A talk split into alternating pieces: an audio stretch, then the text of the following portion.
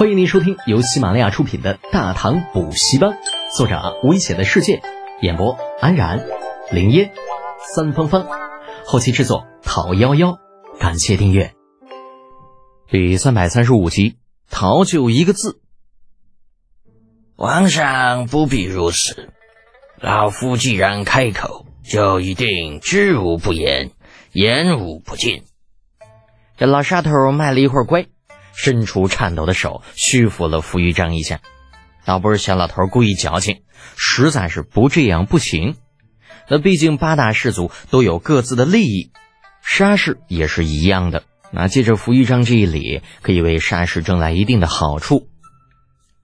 重新坐定，小老头捋着为数不多的胡须，眯着眼睛，稳如老狗般缓缓地说道：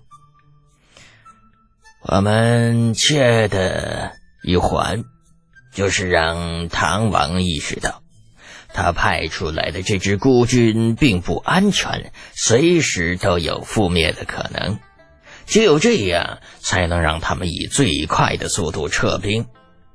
随着小老头声落，立刻有人反驳道：哼，这这话说了跟没有说一样，如果我们能够威胁到那只大唐天使，又何苦想办法去派遣使团去大唐？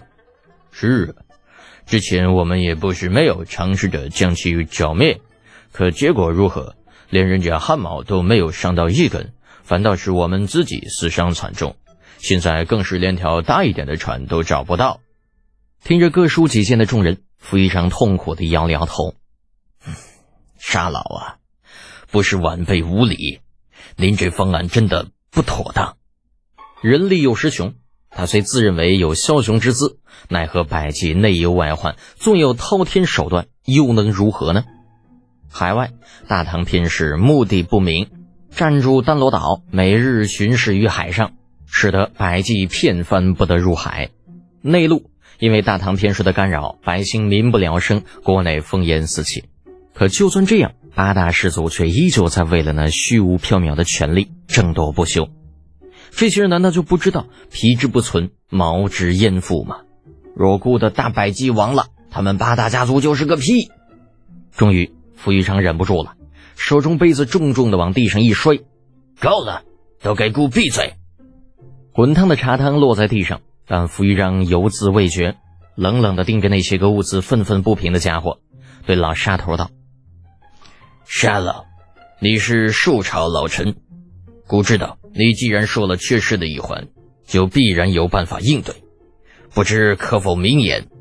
老沙头见扶余璋似乎动了真怒，但也不敢再继续卖关子，干咳一声：呃，办法只有一个，那就是八大氏族摒弃前嫌，齐心合力，大家谁也不要再藏着，拿出全部实力，共同组建一支强大的水师，利用大唐天使被丞相麻痹的机会偷袭丹罗岛，给他们来个直捣黄龙。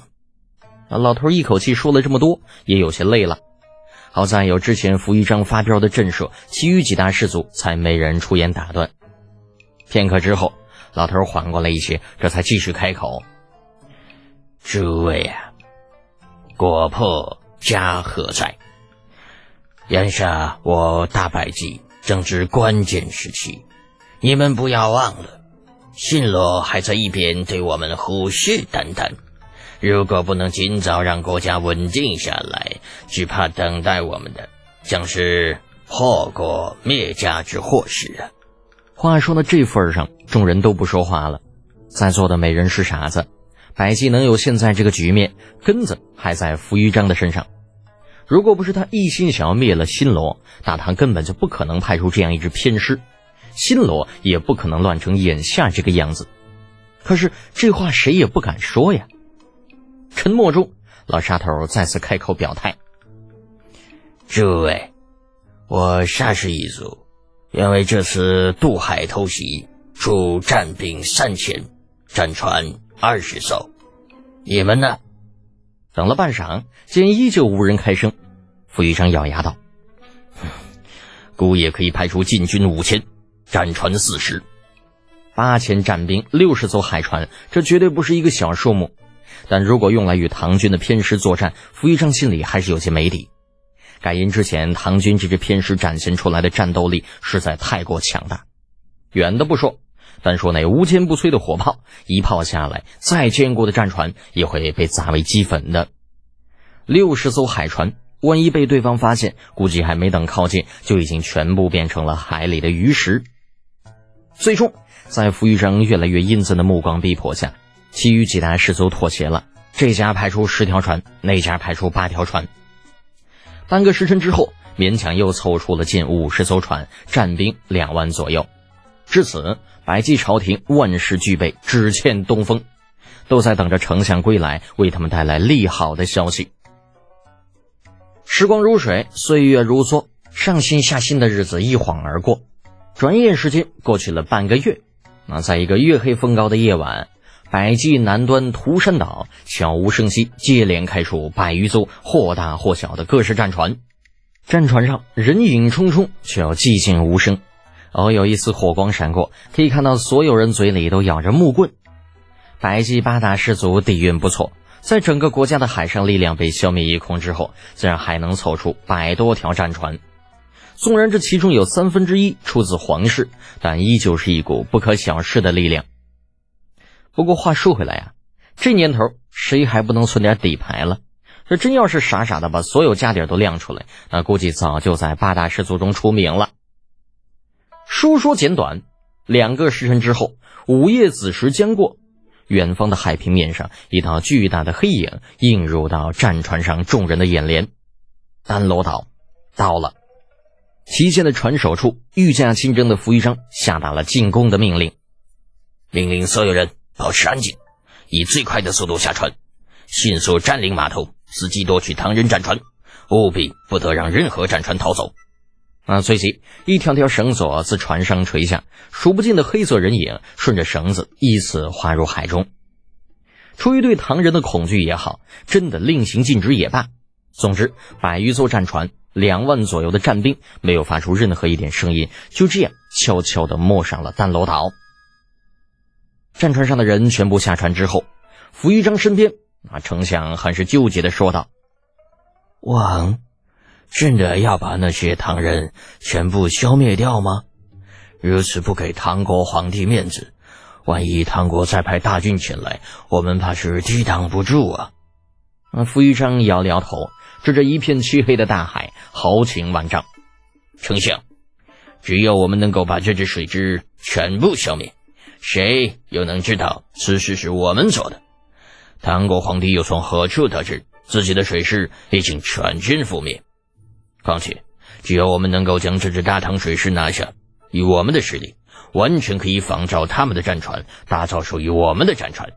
时间不用太长，只要一年，我们就有足够的能力应付任何情况。”一年，丞相皱了皱眉，他很想提醒一下扶余正。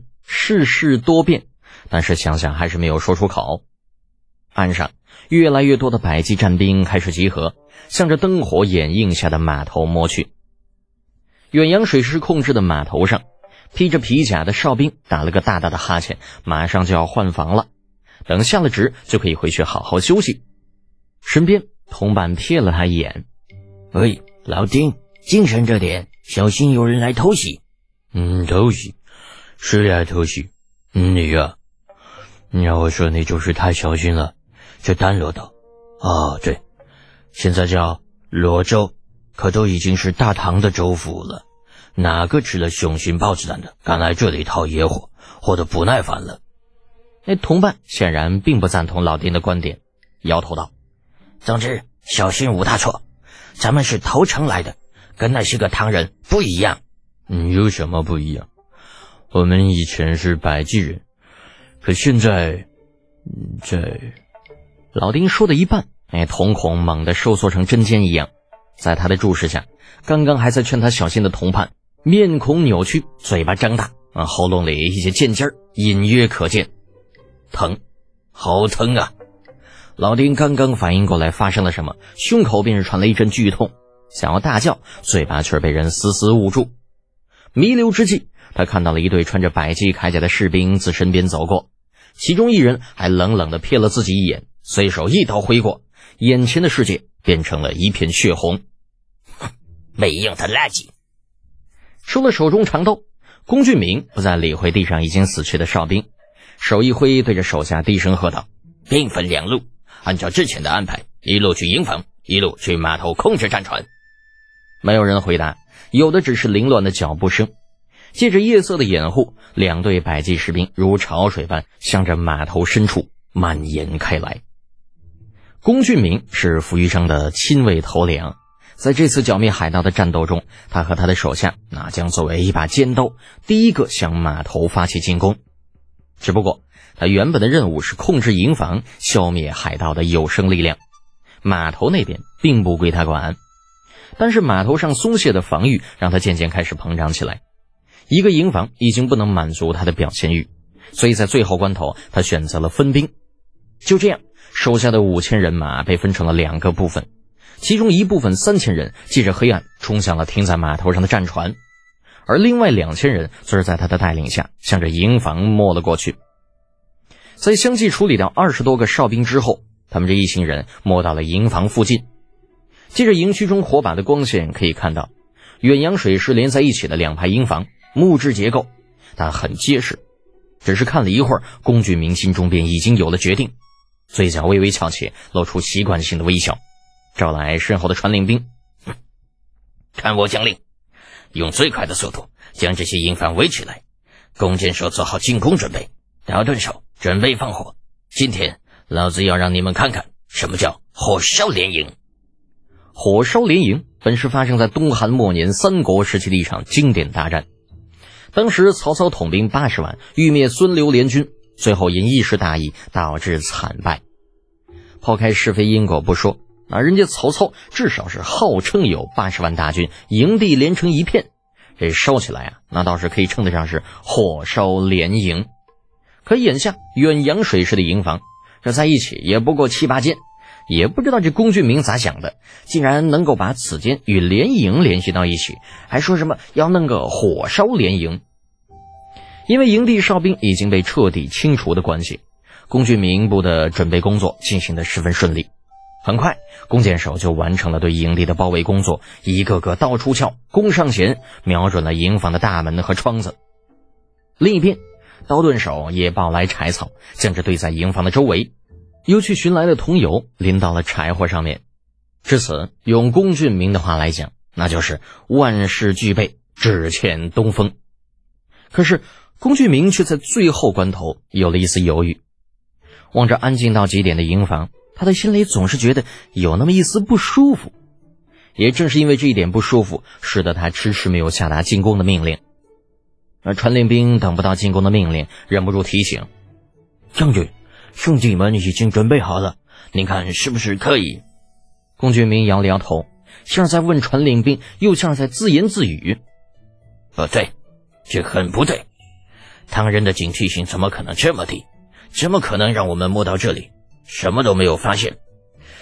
而且这一路我们都没有发现有唐人的暗哨，这很不对。”啊，传令兵猜测道：“或许是他们觉得岛上并没有威胁到他们的人，懈怠了呢？”“那也不可能。根据这些唐人以前的战斗力来看，他们不是……”啊！凄厉的惨叫声突然划破夜空，将龚俊明的猜测打断。“怎么回事？”龚俊明先是一惊，但很快就意识到了什么：“进攻！快进攻！”随着命令下达，数支火箭射向堆在营房四周的柴草。眨眼间，熊熊大火将那几间营房吞噬。但奇怪的是，尽管火势凶猛，但营房中却没有半点声音，似乎里面的人已经死了。不，准确的说，应该是营房里面根本就没有人。龚俊明终于反应过来了，顾不得隐藏自己，大声的吼道：“快撤！有埋！”那福字还未出口呢，自不远处的码头那里传来一阵让人心悸的轰鸣。人头大小的铁蛋顷刻间就覆盖下来，惨叫、呼救、呻吟。正准备埋伏营房中逃出来的唐人的百济精锐阵型大乱，龚俊明虚假的信心在瞬间崩塌，淡定不在，歇斯底里的吼道：“撤离！快点离开这里，我们去跟其他人会合。但是会合真的那么容易吗？龚钧明并不知道，在他受到炮火攻击的同时，被他派往码头的三千精锐也并不好过。阵阵嗡鸣声中，手臂粗细的弩枪刺破黑暗，在密集的人群中肆虐，每一个弩枪都能带来数不清的人命。攻击实在太密集了，宽阔的码头上又没有任何的掩体，数千百骑精锐和万余八大氏族的私兵都无可躲，只能用血肉之躯来阻挡那来自死神的邀请。本集播讲完毕，安然感谢您的支持。